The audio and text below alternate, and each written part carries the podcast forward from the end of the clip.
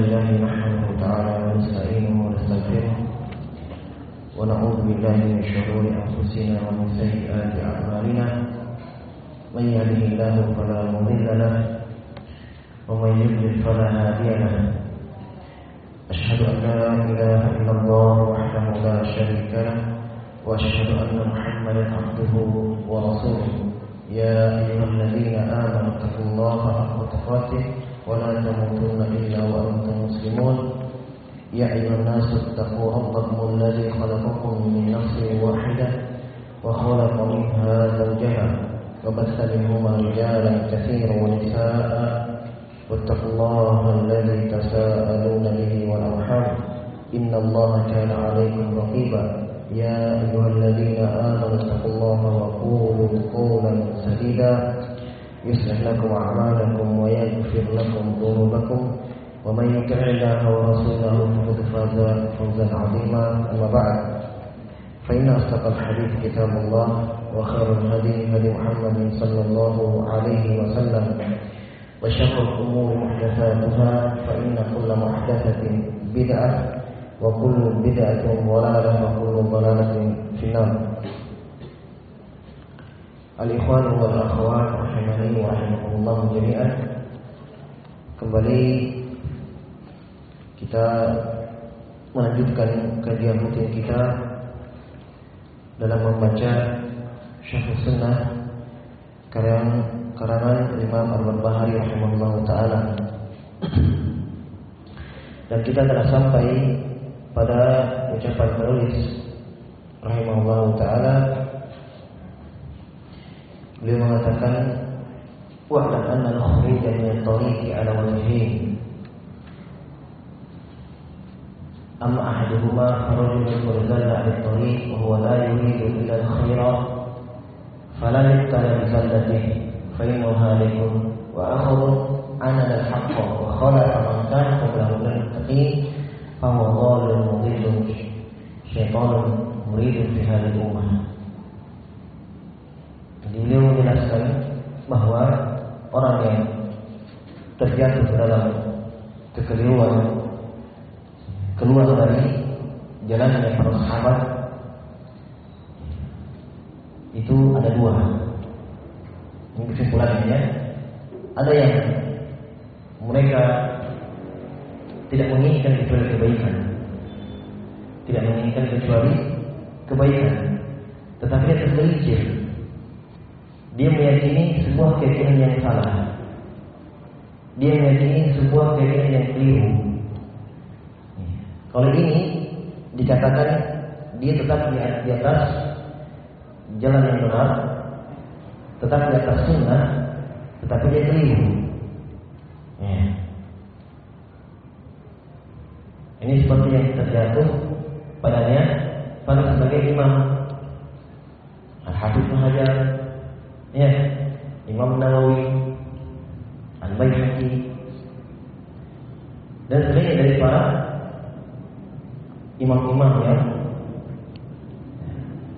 berada di atas yang benar. Tetapi ada beberapa kekeliruannya. Terus kenapa tidak dikeluarkan saja dari sunnah? Sudah. Sebab keyakinannya keyakinan keyakinan yang bukan di atas sunnah bukan keyakinan para sahabat seperti memalingkan sebagian makna dari nama-nama dan sifat-sifat Allah Subhanahu wa taala. Ini terjadi di dalam Imam Nawawi Al-Baihaqi. Dikatakan oleh Al-Barbahari rahimahullah taala la yurid illa khair. Ini kan kebaikan. Kedua, yang kedua, lihat dari kekeliruannya dan khidmatnya terhadap sunnah, iya. amalan-amalan kebaikannya, membela sunnah, ini tidak ada apa-apanya dibanding kebaikannya. Kalau dilihat dari kekeliruannya, jelas ya? Makanya dikatakan dia tergelincir dengan kesalahannya, tapi ya, dia tetap di atas jalan ahli sunnah. Makanya Imam At-Tabari mengatakan fala yuqtada bizalati. Kalau ini tidak boleh diikuti ketergelinciran yang tidak boleh. Ya, makanya di sini kesalahan sebagai orang yang mengambil ya, apa yang mereka yakini dalam kesalahannya itu. Seperti misalnya dalam nama-nama dan sifat Allah Subhanahu wa dipalingkan maknanya akan dibahas oleh Imam Al-Barbahari. Ini menjadi jalannya para sahabat dan orang-orang yang mengikutinya dengan baik. Sebab mereka tidak seperti itu keyakinan mereka di dalam nama-nama dan sifat Allah Subhanahu wa taala. Nah, mereka mengambil keyakinan ini dengan berdalilkan dengan Allah Mereka seperti itu keyakinannya. Imam Al-Bahari mengingatkan, kalau seperti ini fala yuqtada bizallati. Tidak boleh diambil zallahnya. Ketergelincirannya tidak boleh diikuti. Ya. Sebab manusia pasti keliru. Ya. Manusia pasti keliru, pasti salah. Nah, sini menunjukkan bahwa kebenaran itu tidak dilihat dalam orang. Ya. Tapi orang yang, yang ditimbang dengan kebenaran. Kebenaran itu tidak ditimbang dengan person-person tetapi mereka yang bikin tim mengenai kebenaran. Maksudnya apa?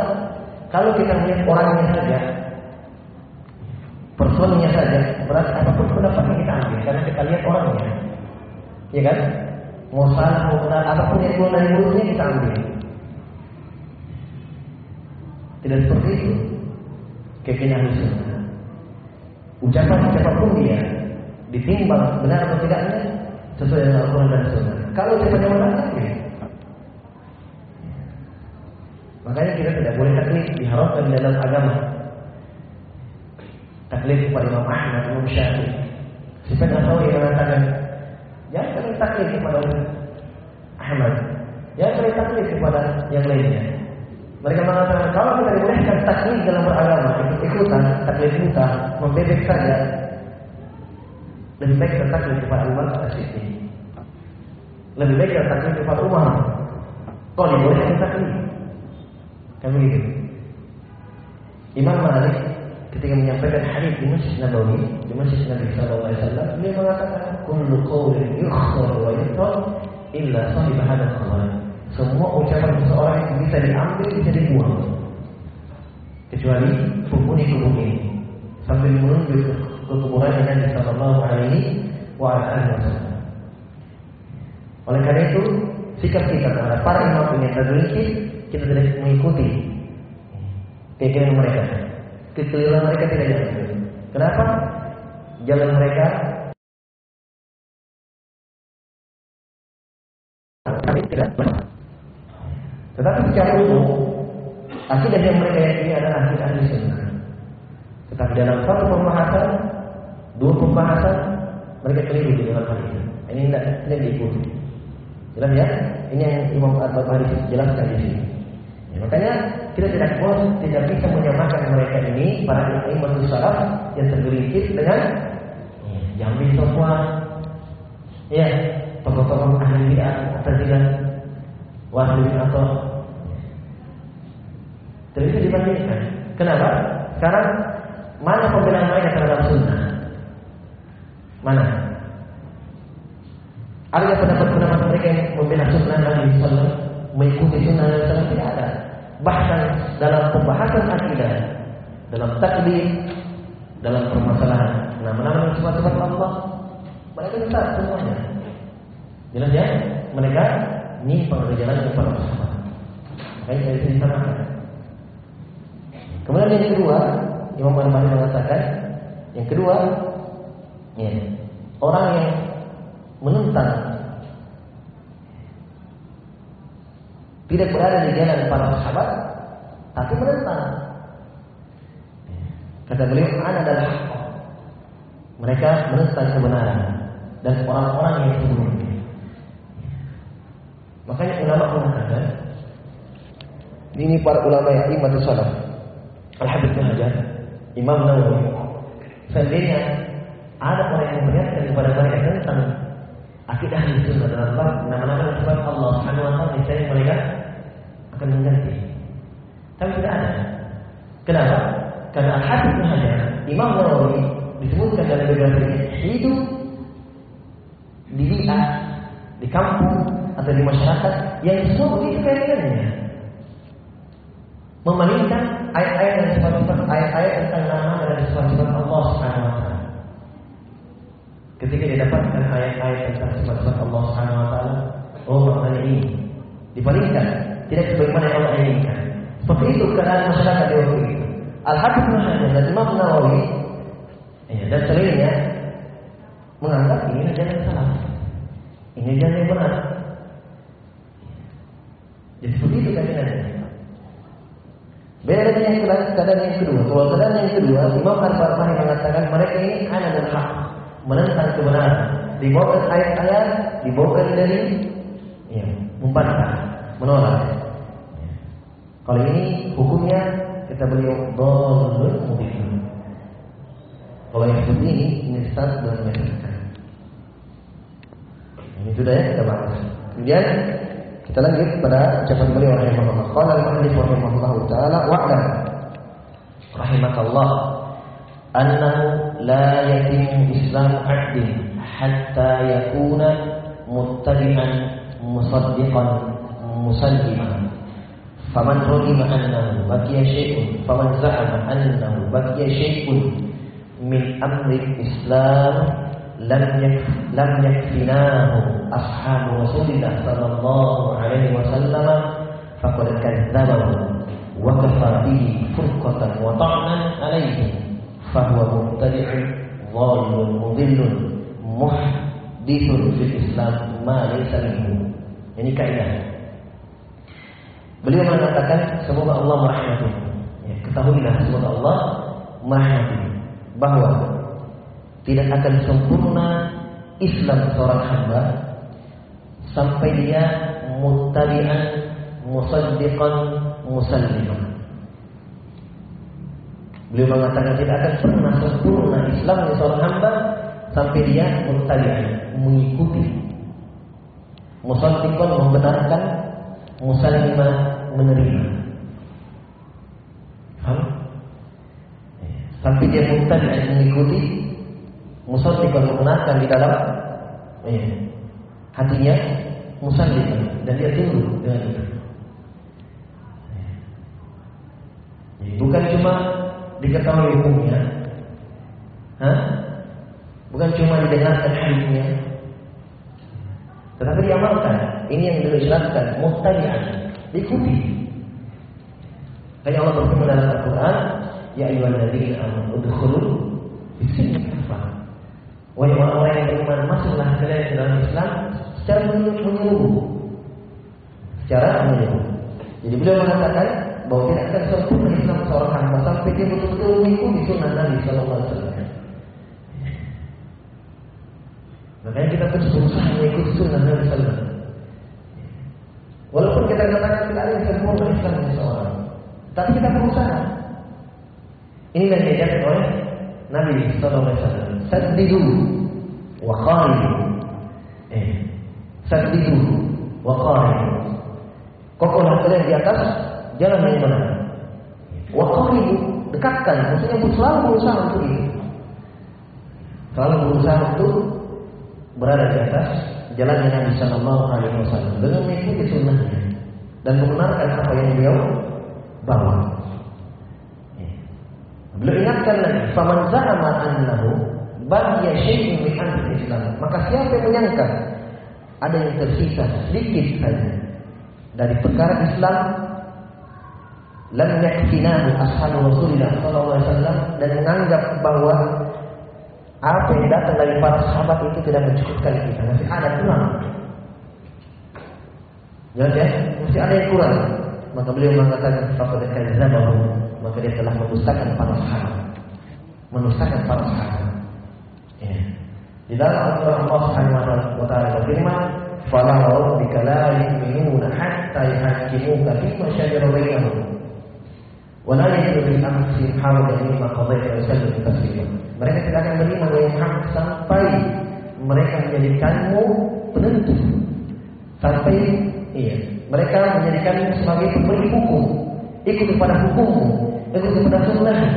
Mereka tidak akan beriman saat seperti itu keadaan. Itu nanti tidak melakukan. Tapi Allah menantikan keimanan. Fala minum. Mereka tidak akan beriman sampai mereka menjadikanmu sebagai ikutan yang murni.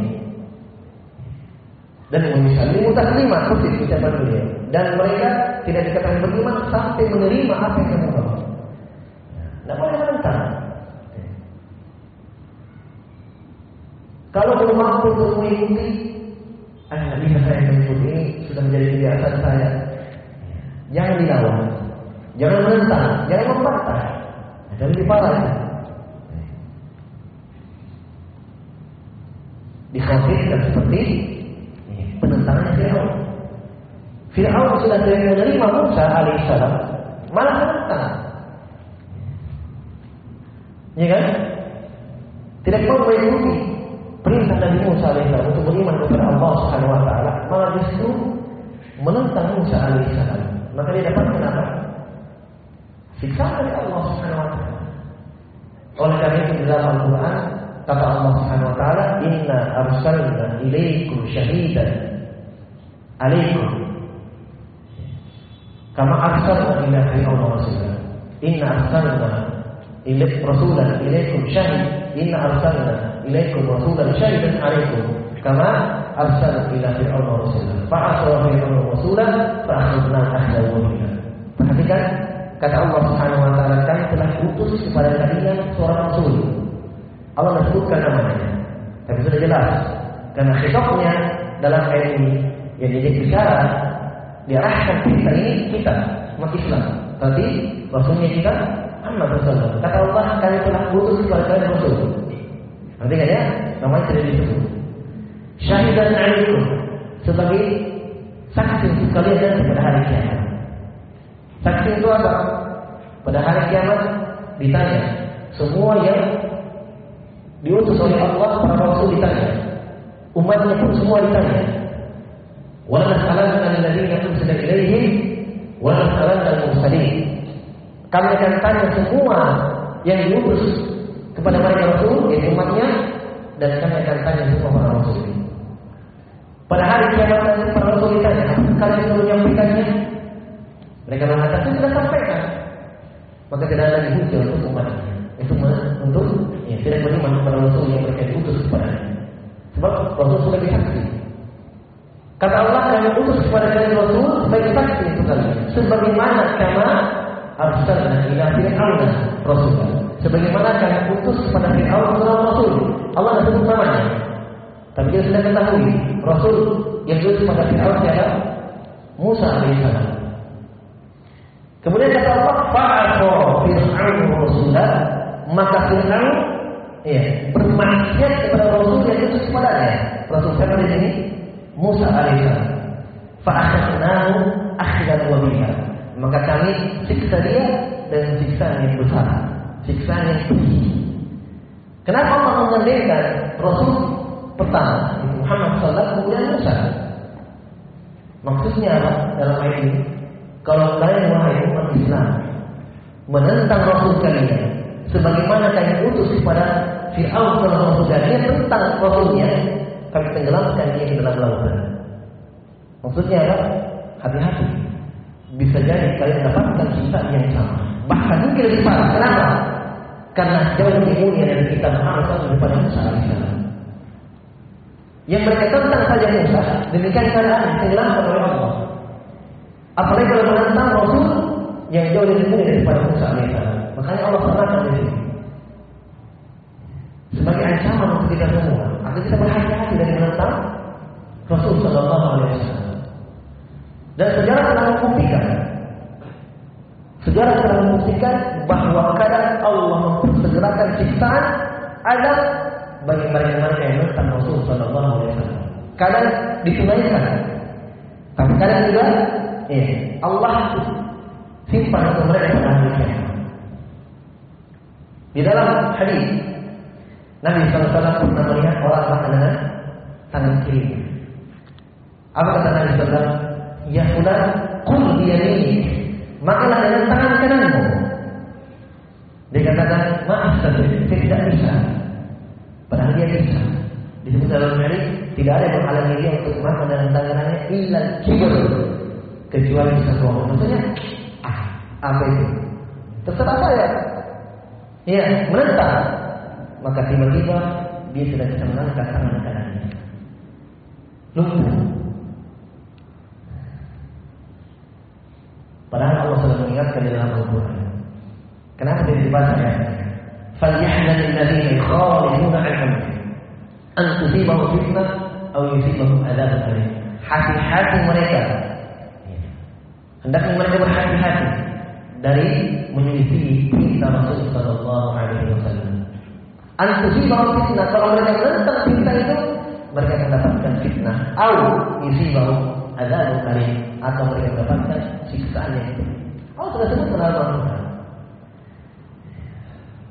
Dalam sebuah hadis yang lain, Nabi pernah mengatakan kepada sahabat di perang malam ini jangan ada yang keluar dari rumah. Masih di kemah-kemah, tutup pintu rapat-rapat, jangan ada yang keluar. Nabi sudah ingatkan, akan ada angin yang kencang. Di dalam rumah kalian, jangan ada yang keluar. Ada seseorang keluar, yang mungkin mau coba-coba ilmunya. Hah? Keluar dia. Maka disebut dalam riwayat itu angin itu datang menghempaskan dia. Angin itu datang menghempaskan dia. Khandaq itu di Madinah. Pari, iya, perang Khandaq itu ketika sahabat membuat pari. Ham dihempaskan oleh angin itu hampir sampai ke Mekah. Madinah Mekah itu oleh tiga jam, empat jam. Dihempaskan oleh angin itu hampir sampai di Mekah di belakang gunung. Nabi sudah tidak keluar karena menyelisih perintah. Di dalam sebagian buku Al-Hafiz Hajar menyebutkan juga Imam Syaukani juga menyebutkan tentang seseorang yang mengambil hadis dari gurunya melalui hijab. Nah, melalui hijab. Bertahun-tahun si murid ini mengambil hadis dari gurunya tidak pernah melihat wajahnya gurunya, tidak pernah. Selalu dibalik hijab, diberi hadis pulang dia. Besok datang lagi, diberi hadis pulang lagi. Suaranya ada yang dengar. Ya. Kemudian gurunya ini melihat sang murid ini tekun belajar, ya, rajin belajar, ya. menghafal hadis, maka sang guru ini membuka hijab. Ingin berbuat baik memperlihatkan wajahnya kepada muridnya. Ternyata kepala murid ini cuma keledai, badannya manusia. Kemudian mengatakan kepada si murid ini, Ya bunayya, la tasdikul imam. Wahai anakku, jangan pernah kamu mendahului imam kalau dalam di dalam sholat. Dijelaskan kenapa pelajari seperti itu. Di dalam hadis yang sahih, Nabi mengatakan la tasbiqul imam. Jangan kalian mendahului imam ketika sholat. Nabi mengatakan dan mengancam siapa mendahului imam di dalam gerakan sholatnya, Allah Subhanahu wa taala merubah kepalanya di keledai. Ini ada hadisnya. Dia baca hadis ini, ingin coba-coba, mau coba, dia dahului imamnya. Allah merubah dengan kepalanya jadi imam. Makanya diperingatkan kepada dosennya, cukup sudah cukup saya ini sebagai contoh. Jangan kamu pernah imam di dalam sholat. Perhatikan ya, menyelisih perintah Nabi SAW. Allah bersegerakan ikutnya. Allah bersegerakan ikutnya. Di dalam Al-Quran betapa banyak kisah-kisah. Eh, lihat satu sahabat. Eh, diberikan kekayaan oleh Allah Subhanahu wa taala. Laqad kana sab'i fi maskani ayat. Jannatan 'an yamin wa shimal. Kulu min rabbikum washkuru lahu. Baldatun wa rabbun ghafur. Perhatikan. Kata Allah telah ada pada Sabah. Ini Sabah dari Yaman. Sekarang masih ada tiap-tiap istananya masih terpisah. Di mana di tempat Allah katakan telah ada pada Sabah Ratu Sabah ini tanda besar Allah Subhanahu. Apa ini? mereka diberikan jannatan dua kebun an yamini wa. Kanan dan kiri mereka. Perintah Allah cuma satu sebenarnya. Kalau mereka ikuti, mereka tidak akan dapat. Kata Allah, kulu min rizqi makan. Silahkan kalian makan. Washkurulah. Cuma ini perintahnya. Syukuri nikmat ini. Hanya ini perintah Allah. Makan silahkan. Tapi ingat, washkurulah. Bersyukur. Tapi mereka tidak bersyukur. Kata Allah, fa'a'rudu. Malah mereka berpaling dari perintah Allah. Kata Allah, wa rasulna alaihi sayyidal arim. Wa badalnahum bi jannatayn jannatayn lawatay ukul khamtin wa asli wa syai'in min sidri qalbi. Dzalika jazainahum bima kafaru wa hal jaza ila kafir. Kata Allah, mereka berpaling, tidak bersyukur. Kami ganti, kami kirim untuk mereka banjir yang menghabiskan kebunnya. Kami ganti kebunnya yang dulu buahnya manis, kami ganti dengan buah-buah yang pahit. Perhatikan yang dari Allah Subhanahu wa taala. Sebab menyelisih perintah Rasul sama dengan menyelisih perintah Allah Subhanahu wa taala. Makanya Imam Al-Barbari ini mengingatkan hati-hati menyelisih perintah Rasul. Hati-hati menyelisih sunnah Rasul Sallallahu Alaihi Wasallam. Apalagi sampai meyakini bahwa sunnah Nabi ini belum mencukupi kita. Masih ada yang kurang. Ya, masih ada yang kurang. Maka ini kata beliau ini dikatakan memecah belah dan ini dikatakan to'nan mencela Nabi Sallallahu Alaihi Wasallam, mencela jalannya para sahabat karena menganggap masih kurang. Waliyadzubillah. Imam Ahli Sunnah, Imam Malik mengatakan, ya, di dalam asal yang sahih dari beliau, beliau mengatakan, Man ibtada'a atas fayarah hasanah faqad za'ama anna Nabi sallallahu alaihi wasallam khana risalah. Siapa yang mengadakan dalam agama kita perkara-perkara baru yang tidak dicontoh dari Nabi sallallahu alaihi wasallam, maka dia sungguh telah menyangka bahwa Nabi sallallahu alaihi wasallam berkhianat dari menyampaikan risalah dan beliau membacakan firman Allah Subhanahu wa taala al-yawma akmaltu lakum dinakum wa atmamtu 'alaikum ni'mati wa raditu lakum al-islam. Beliau baca firman apa ayat Allah Subhanahu wa taala. Eh. Maka dia telah menyangka bahwa Nabi SAW telah berkhianat menyampaikan risalah. Secara tidak langsung mereka menuduh Nabi ada yang Nabi sembunyikan. Belum lengkap, ya, belum ditambah. Makanya beliau mengatakan di sini wa kafahihi furqatan wa ta'na. Cukuplah ini dikatakan memecah belah agama Islam, memecah belah jalan Allah Subhanahu wa taala dan cukup ini dikatakan ta'nan, celaan kepada Nabi dan para sahabat. Nabi dan para sahabat. Makanya hukumnya apa kalau seperti ini? Hah? Fahuwa mubtadi'un zalimun Maka seperti ini orang dikatakan mubtadi' mengada-adakan dan kita sudah jelaskan bahwa mengada-adakan perkara-perkara baru dalam agama itu bukan cuma dalam bentuk amalan. Jelas ya? Bukan dalam bentuk amalan saja. Beribadah, bentuk-bentuk ibadah yang tidak ada contoh dari lain bukan cuma ini. Masih di dalamnya apa? Perkara-perkara keyakinan, akidah yang tidak pernah Nabi dan para sahabatnya meyakini keyakinan itu. Ya? Contohnya mengakui atau meyakini Allah berada pada semua tempat. Ini kan keyakinan di dalam hati. Sekarang pernahkah sahabat meyakini seperti itu? Didatangkan keyakinan ini dan mereka anggap dari agama. Ya tidak. Mereka anggap ini sebuah keyakinan dari agama. Ini lebih parah seperti ini. Di dalam Al-Quran, di dalam Sunnah Nabi Sallallahu Keyakinan para sahabat sepakat di atasnya. Mereka mengatakan Allah SWT di atas. Tidak meyakini bahwa Allah SWT berada pada sebuah tempat. Di mana-mana. Mereka mengatakan Al-Quran adalah makhluk. Ini tidak diyakini oleh para sahabat. Berarti apa? Mereka mendatangkan keyakinan baru. Ini perkara bisa. Makanya beliau mengatakan di sini bahwa mubtadi'un dhallun mudhillun sesat dan menyesatkan. Muhdithun fil Islam malik. Ini dianggap orang yang ada ada di dalam agama dan ya, menganggap ada perkara baru dalam Islam yang tidak ada di dalam Islam. Muhdithun fil Islam malik.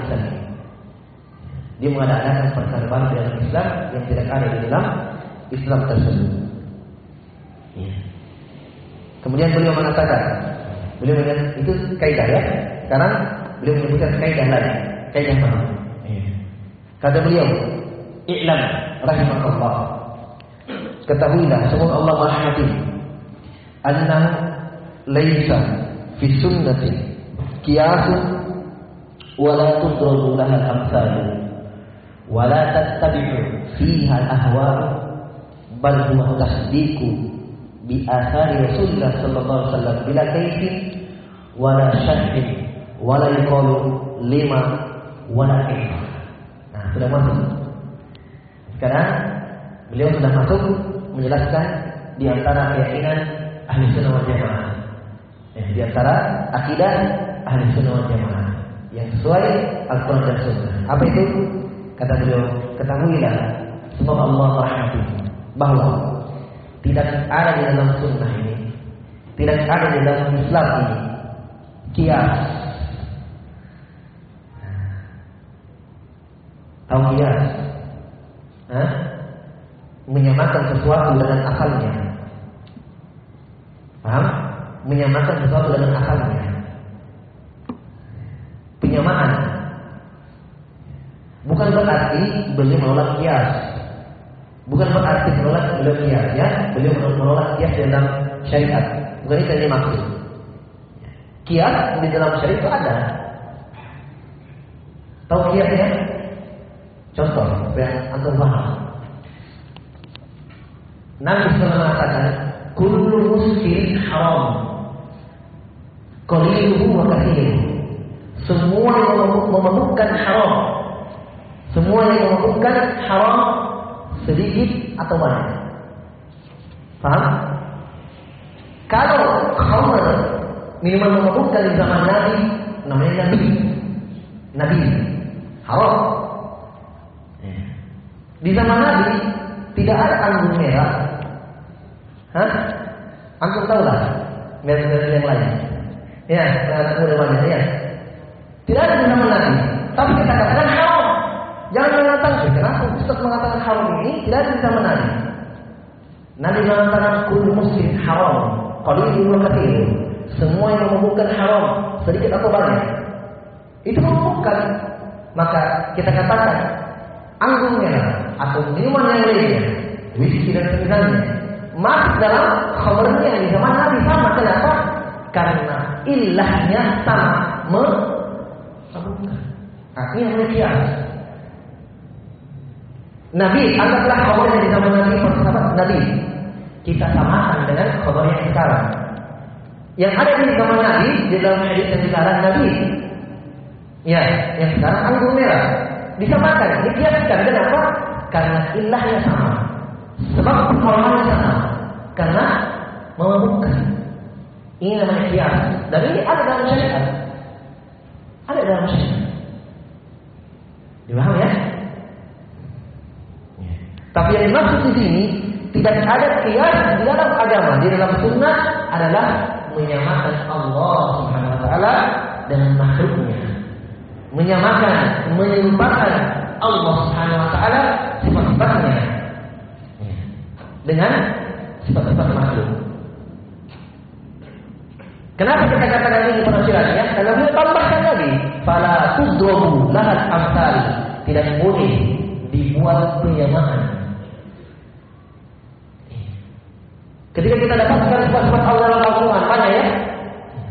Baca Al-Quran coba buka. Betapa banyak sifat-sifat Allah yang mulia. Sifat-sifat Allah yang Allah sifatkan sifat itu untuk dirinya sendiri. Dalam Al-Quran dikatakan, Bal yadahu mabusutatan fi kaifa yasha. Ayat sebelumnya orang Yahudi mengatakan wa qalatil yahudu yadullahi maghlula gullat ay gullat aydihim wa nu'idu bima qalu bal yadahu mabsuutatan yunfiqu kaifa yasha. Allah mengatakan orang-orang Yahudi mengatakan tangan Allah terbelenggu. Tangan Allah terikat terbelenggu. Kata Allah, "Gullat aydihim." Tangan mereka lah yang terbelenggu. Walau bima qalu dan mereka dilaknat oleh ucapannya. Dilaknat oleh Allah karena ucapannya. Kemudian kata Allah, Allah mensucikan dirinya, mensucikan dirinya. Bal yadahu mabsutatan fil kayfa Bahkan kedua tangan Allah, Allah sifatkan dirinya. Paham ya? Ini kita yakini memang datang dalam Al-Quran. Nah, sebagian orang, oh Allah punya tangan. Oh, sama dengan tangannya manusia. Ah, ini yang dikasihkan oleh Syekh Paham ya? Ini yang tidak ada dalam sunnah seperti ini. Allah Subhanahu wa taala menurunkan Al-Qur'an melalui Jibril. Jibril membacakan kepada Nabi. Nabi selalu membacakan kepada sahabat. Paham? Ketika Jibril membacakan kepada Nabi sallallahu tidak pernah Nabi menyamakan, oh sifat-sifat ini sama dengan apa yang ada pada makhluk. Tidak, sahabat juga. Tidak pernah mereka menyamakan Allah dengan makhluk. Karena apa? Di dalam Al-Quran Allah sudah jelaskan, "Laisa kamitslihi syai'un wa huwa samiul basir." Tidak ada yang serupa dengan Allah. Sama sekali tidak ada, sedikit pun dari makhluknya. Wa huwa samiul basir. Allah yang lagi Maha melihat. Jelas? Jadi keimanan ahli sunnah dalam perkara ini gampang. Mudah sekali. Jangan ikut dengan orang-orang yang dia tolak seperti itu. Allah tidak memiliki tangan, Allah tidak di atas. Semua dia tolak. Kenapa? Dia lihat pada makhluk. Di dalam pikirannya langsung satu yang muncul. Sama. Jangan katakan Allah di atas. Lampu di atas. Lampu di atas juga. Ya, dia tolak Allah tidak di atas. Padahal penyebutan Allah di atas langit lebih dari dua ribu dari itu.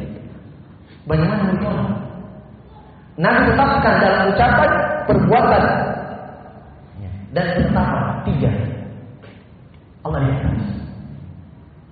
Jelas? Dia tolak kebesaran Allah karena dia kepada makhluk. Jangan samakan dengan makhluk. Nah, ini mereka kias. Di kepalanya tidak satu. Kias. Penyamaan ini melahirkan apa? Dia tolak seluruh sifat-sifat Allah yang ada. Tangan tidak ada, tidak ada yang tangan.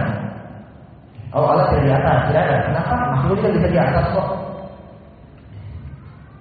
Padahal Allah sudah sebutkan bahwa tidak ada yang serupa dengan Allah Subhanahu wa taala. Satu. Yang kedua, mereka yang mengatakan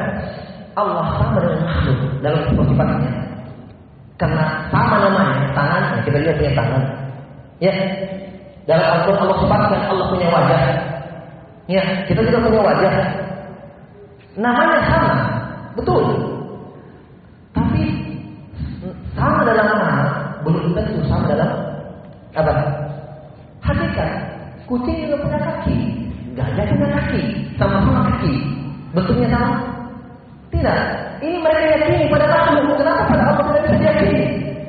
Ya kan? Mereka lihat binatang sama-sama punya kaki, semut punya kaki juga, lalat punya kaki juga.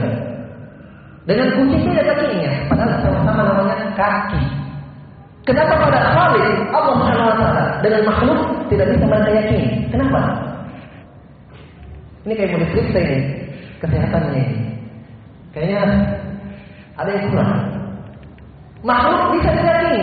Allah yang jauh lebih mulia daripada makhluk, bahkan Allah memberikan kemuliaan pada makhluk, kan tidak bisa diyakini. Dikuatkan lagi dengan dalam Al-Quran, lain kamitslihi tidak ada yang sama dengan Allah. Ya kan?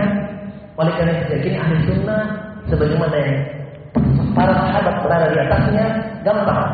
Tidak usah bingung dalam permasalahan surat Allah. Ini paling mudah. Imani apa yang datang dari Al-Quran, lafaz Al-Quran jelas. Paham? Lafaz Al-Quran itu jelas. Makanya Allah turunkan Al-Quran yang berbahasa Arab. Inna anzalnahu Qur'anan Arabiyyah la'allakum taqilun. Kami turunkan Al-Quran dengan berbahasa Arab agar kalian yakini. Makanya Allah tidak pilih dengan bahasa lain. Karena bahasa Arab yang paling indah dan paling mudah. Supaya Al-Quran dipahami. Karena Al-Quran diturunkan untuk dipahami, ditadaburi makna. Jelas ya? Sekarang dalam bahasa Arab, yadun, tangan, wajah, wajah.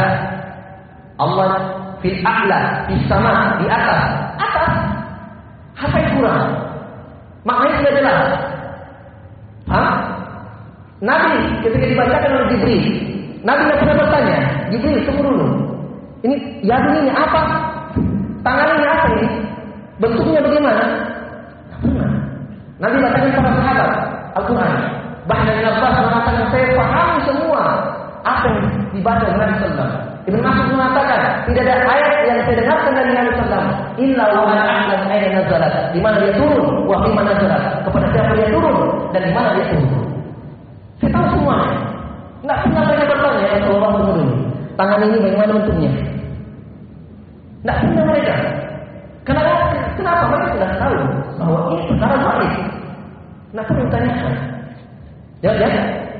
Jadi keyakinan yang benar. Sesuai dengan keyakinan para sahabat yakini bagaimana datangnya jangan ditanya. Makanya Imam Ar-Barbahari mengatakan di sini, wala tadi pihak ahwa. Jangan engkau mengikuti hawa nafsu dalam hal ini, bahkan yang ada hanya membenarkan apa yang datang dari Nabi Sallam. Bila kaifa? Tanpa membagaimanakan, ini bagaimana ya? Tangannya Allah, bagaimana ya wajahnya, tanpa membagaimanakan dan tanpa bertanya lima kenapa? Wala dan bagaimana?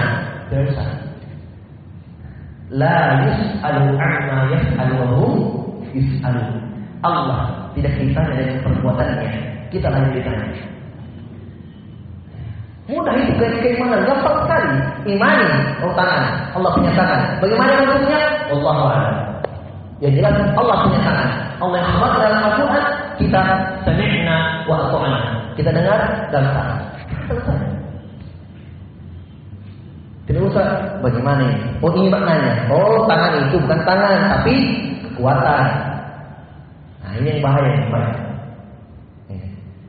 Oh wajah di situ bukan wajah tapi kekuasaan, kerajaannya. Perhatikan ya, udah mengatakan ini bentuk kekurangan ajaran terhadap sifat-sifat Allah Subhanahu menentang Allah Subhanahu Allah katakan wajah, wajah Kenapa dipalingkan maknanya? Kenapa kalian tidak punya keberanian untuk menerima apa yang Allah sifatkan itu diri? Malah justru kalian berani lancar untuk memalingkannya. Kenapa tidak berani tetapkan saja sudah selesai? Kenapa diselewengkan dipalingkan kanan dan kiri? Padahal Al-Quran dengan bahasa Arab jelas. Ini akidah ini. Dan ini banyak ya. Nanti Syekh Imam Ar-Barbahari ini akan menyebutkan secara lebar, secara luas tentang akidah ini, tentang akidah yang sunnah wal jamaah dalam permasalahan ini. Ya. Sebab di dalam permasalahan nama-nama dan sifat-sifat Allah Subhanahu wa taala ini secara umum ada dua. Ya. Ada dua penyimpangan di sini, dua kelompok. Yang pertama, ada yang menolak sifat-sifat Allah semuanya. Ya. Ada yang menolak ada yang menolak semua ada yang menolak kebahagiaannya. Ini jelas mereka tolak. Nah, ini orang kabilah Jahmiyah, orang Asy'ariyah menolak. Kalau orang-orang Jahmiyah ini menolaknya semuanya. Allah tidak memiliki tangan, Allah tidak mendengar, Allah tidak melihat. Semua sifat Allah dia tolak. Tidak ada. Cuma satu yang ada. Allah itu ada. Allah itu mewujud. Mereka yakini Allah wujud ada, tapi kenapa sifat-sifatnya tidak ada? Makanya ulama ahli sunnah mengatakan bahwa mereka ini jahiliyah menyembah ketiadaan. Kalau tidak mendengar, tidak melihat, tidak memiliki wajah, tidak memiliki tangan, tidak ini, tidak, semua tidak ada. Berarti tidak ada. Iya kan? Tapi mereka ini Allah itu ada. Zatnya ada. Tapi sifatnya tidak ada. Nah, ini mereka ini ini yang berfirman sesuatu kafir ini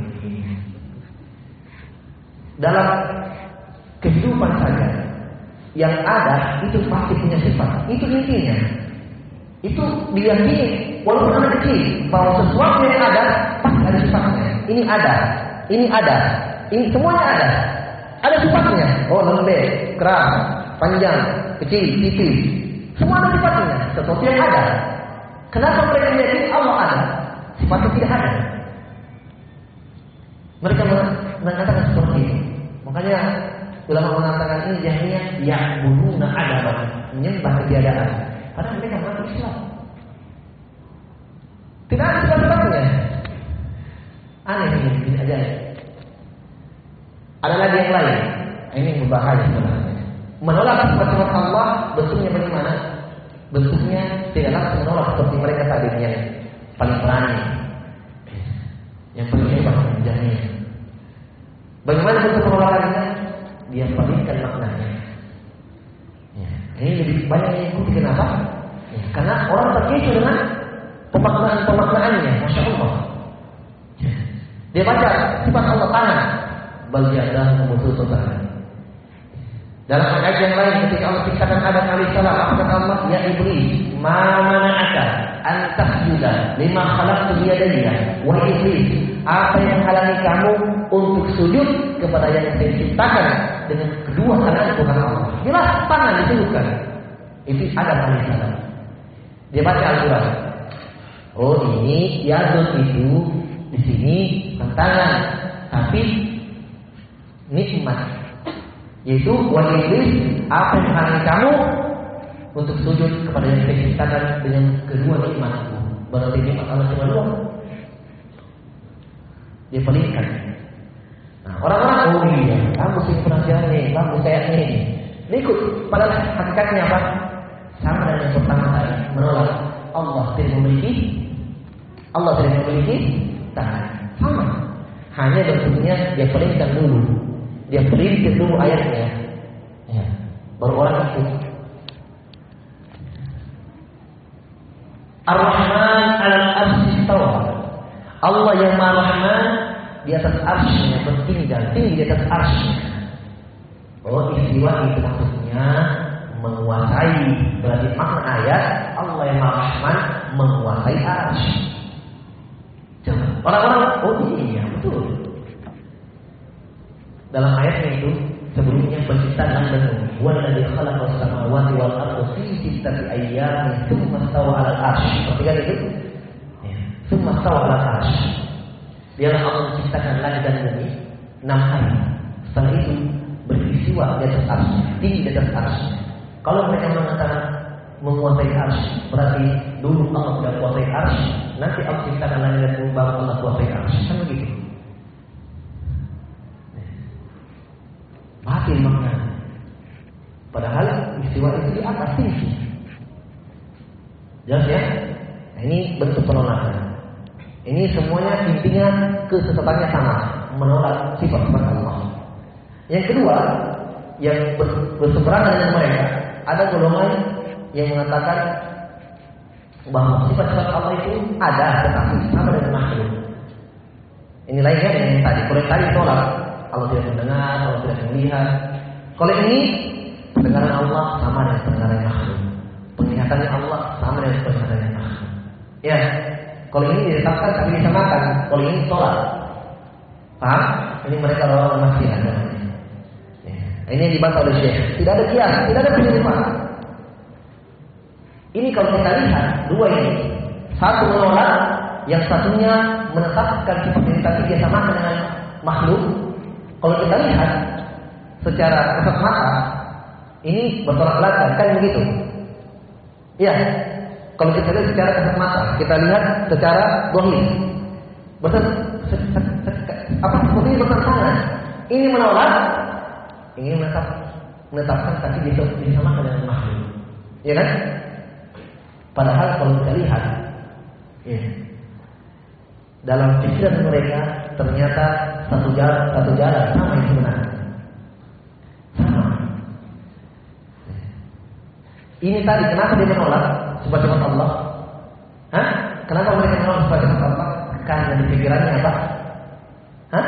Allah sama dengan makhluk makanya ditolak mereka tidak mau sama dengan Allah dan makhluk ya makanya dia tolak seperti itu karena pemahaman mereka penetapan itu melahirkan penyerupaan. Berarti kau jangan tolak. Ini kau jangan jangan. Karena semuanya dia baca sifat-sifat Allah semuanya ada di dalam makhluk. Wajah, tangan, mendengar, melihat, sudah tolak semua. Kita nggak boleh sama Allah. Bahkan dia pakai ayat. Laisa kamitsli syai'un sampai basir. Dia pakai ayat. Allah tidak sama dengan makhluk. Berarti jangan letakkan ini. Ya. Jelas? Sama dengan ini. Menyerupakan Allah dengan makhluk. Yang intinya mereka ini ketika mereka menyerupakan Allah dengan makhluknya berarti secara tidak langsung mereka menolak sifat Allah yang benar. Ya kan? Ketika mereka mengatakan pendengarannya Allah, tangannya Allah sama dengan tangan makhluk, berarti dalam waktu yang bersamaan mereka tolak tangan Allah yang sebenarnya. Tangan Allah yang hakiki mereka tolak. Karena dia datangkan makna yang baru. Tangan Allah begini, sama dengan tangan kita. Jelas? Berarti tangan yang sebenarnya mana? Ditolak. Berarti sama dua ini. Ya. Sama sebenarnya. Kembali ke beda. Jelas ya? Baik. Sini ya, beliau mengucapkan eh, kalimat yang berisi tentang akidah dan sunnah wal jamaah bahwa yang ada hanya membenarkan apa yang datang dari Nabi Shallallahu Alaihi Wasallam dan tanpa kaif ya, dan tanpa wala bahkan beliau mengatakan di sini apa wala kaif wala syarah dengan ya tidak ada pembagaimana dan tidak ada penjelasan maksudnya apa tidak ada oh begini oh begini tidak ada Ya. Wala yukunu lima dan tidak boleh dikatakan kenapa ya. dan tidak boleh dikatakan bagaimana. Tidak boleh mengatakan bagaimana. Baik. Mungkin kita coba dulu ya sampai pembahasan ini. Insyaallah taala pada pertemuan setelahnya beliau menunjukkan beberapa kaidah yang lain berkaitan dengan keyakinan ahli sunnah wal jamaah wa alam Ujung dulu ya.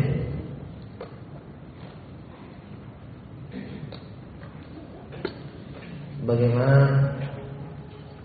teman saya pernah bertanya, jika semua yang memabukkan haram, bagaimana dengan parfum mobil yang memabukkan? Apakah haram?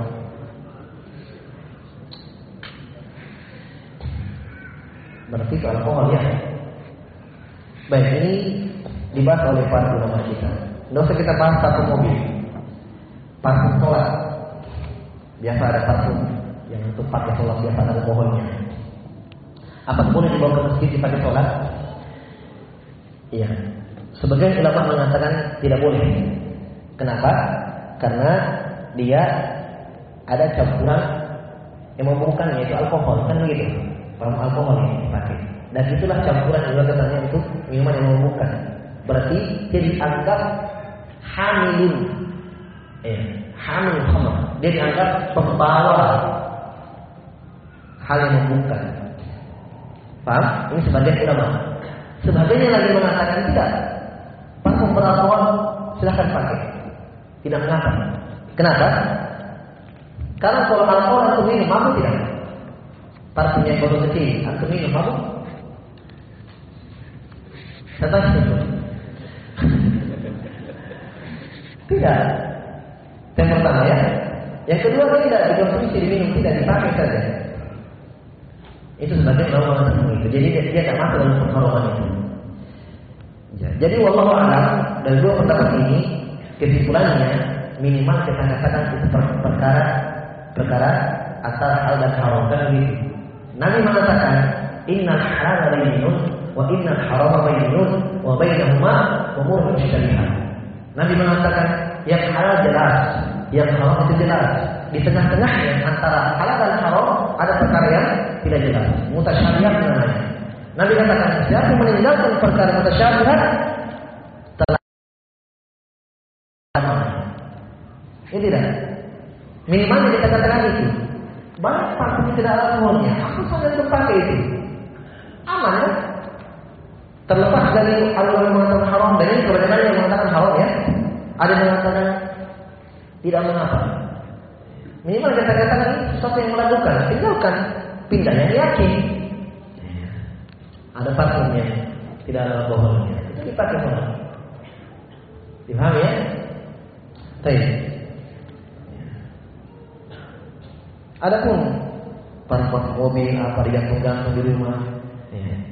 Ini tidak mengapa, ini antum siksa diri kalau ini. Ya, terlalu banyak sampo sampo kita pakai. Kalau begitu, ada campuran kita mau apa semuanya kurang. Semuanya ada. Ya, ya, nah itu juga yang menguatkan sebenarnya pendapat yang mengatakan ini tidak ya, tidak haram karena sama dengan yang lain. Sabun, sempur-sempur setrika untuk setrika pewangi, kita begitu. Baju, ada yang dengan itu, sama. Ini bagi mereka yang mengatakan boleh. Jelas ya? Kuat juga dalilnya. Tapi itu tadi, ya, selama berusaha untuk ditinggalkan, boleh bisa ditinggalkan, dilakukan supaya lebih aman. Tapi kalau ada yang pakai, saya tidak cari kalau ada yang pakai. Saya sendiri pribadi, kalau ada yang memakai pertengahan pun saya akan mencari. Tapi itu tadi yang saya katakan bahwa eh, apa? Kalau dia meninggalkannya itu lebih mungkin kita katakan Allah a'lam. Apakah orang yang hamil di luar nikah wajib nikah ulang setelah anaknya lahir atau boleh tidak menikahi menikah tapi status anak menjadi anak tiri. Ya, orang yang nikah dalam keadaan hamil pernikahannya tidak sah menurut pendapat mazhab yang terkuat dari kalangan fikih seorang syafi'iyah. Syafi'i yang merinci kalau dia nikah dengan yang menghamili, ah, dengan yang menghamili itu itu sendiri, maksudnya dia nikah dalam keadaan hamil tapi dia nikah dengan orang yang memilihnya. Paham Karena ada orang hamil nikah, dia nikah dengan bukan orang yang memilih, orang lain. Iya, ini namanya fatwa siri. Iya. Kalau ini Imam Syafi'i mengatakan tidak boleh. Tapi kalau dia menikah dengan laki yang memilih ini boleh. Tapi ini benar tidak kuat. Kenapa? Ini isi Al-Quran. Dalam Al-Quran dikatakan hatta ya doa hamlahunna. Tidak boleh menikah sampai kata Allah keluar apa yang nafsunya. Makanya kalau mengatakan pernikahan dalam keadaan hanya tidak tahu. Sesuai dengan Al-Quran. Jelas? Allah katakan hatta yadok hamlahum sampai dikeluarkan apa yang nafsunya. Sampai melahirkan baru boleh. Paham? Berarti pernikahannya tidak sah, nikah ulang. Ketika melahirkan. Dan kalau dia tidak tahu hukumnya, tidak boleh bersama. Sebab tidak sah pernikahannya. Ya, nanti sudah melahirkan baru nikah dengan akad yang baru, mahal baru. Sama ketika mau menikah. Entah itu yang menghamili atau bukan. Tetap ya, tetap tidak sah. Nah, status anaknya, saya disuruh bertobat. Ya, baru satu anaknya. Ini anaknya yang pertama. Setelahnya itu sudah sah pernikahannya. Anaknya ini, kalau dia, bapaknya meninggal, dia nggak bisa diwariskan. Kalian Tidak dapat warisan. Tidak bisa kembali warisan ini dari dianggap karena ya, anak zina.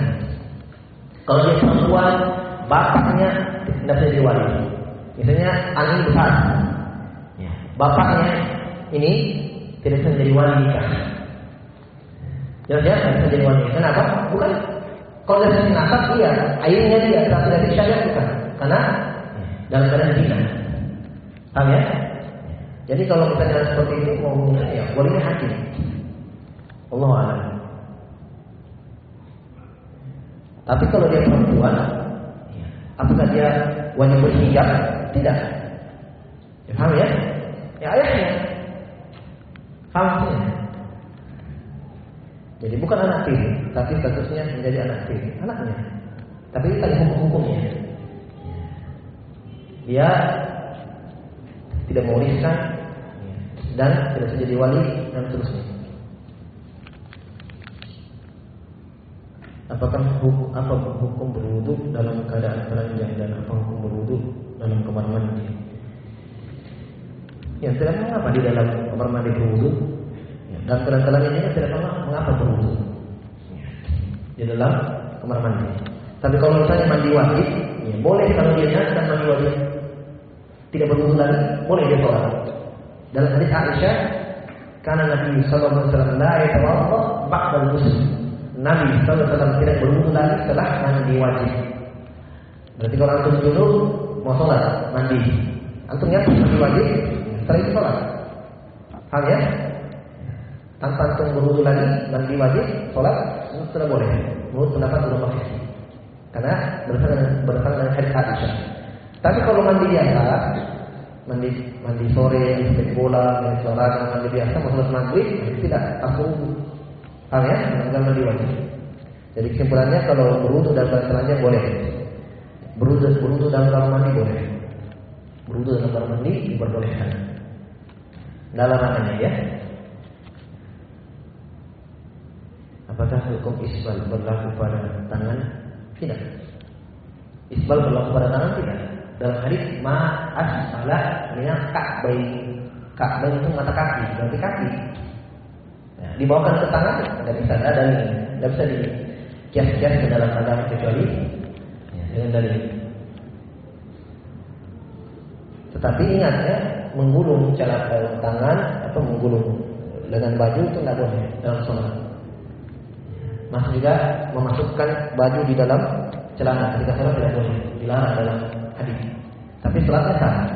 Sama dengan orang yang sholat isbal lewat mata kaki, sholatnya sah. Tapi dia berdosa. Jelas ya? Dalam hadis dikatakan nahan Nabi sallallahu alaihi wasallam angkat siyab di sholat. Nabi melarang dari menahan baju di dalam sholat. Menahan baju itu menggulung. Maksud masuk di dalamnya masukkan di dalam celana ketika sholat. Itu termasuk kat menahan baju. Itu dilarang oleh Nabi dalam sholat. Kalau di luar sholat silakan gulung cek semua. Tapi dalam sholat itu dilarang. Baik ya, cukup ya. Syukur Allah yang wa atubu ilaih. Wa alamin.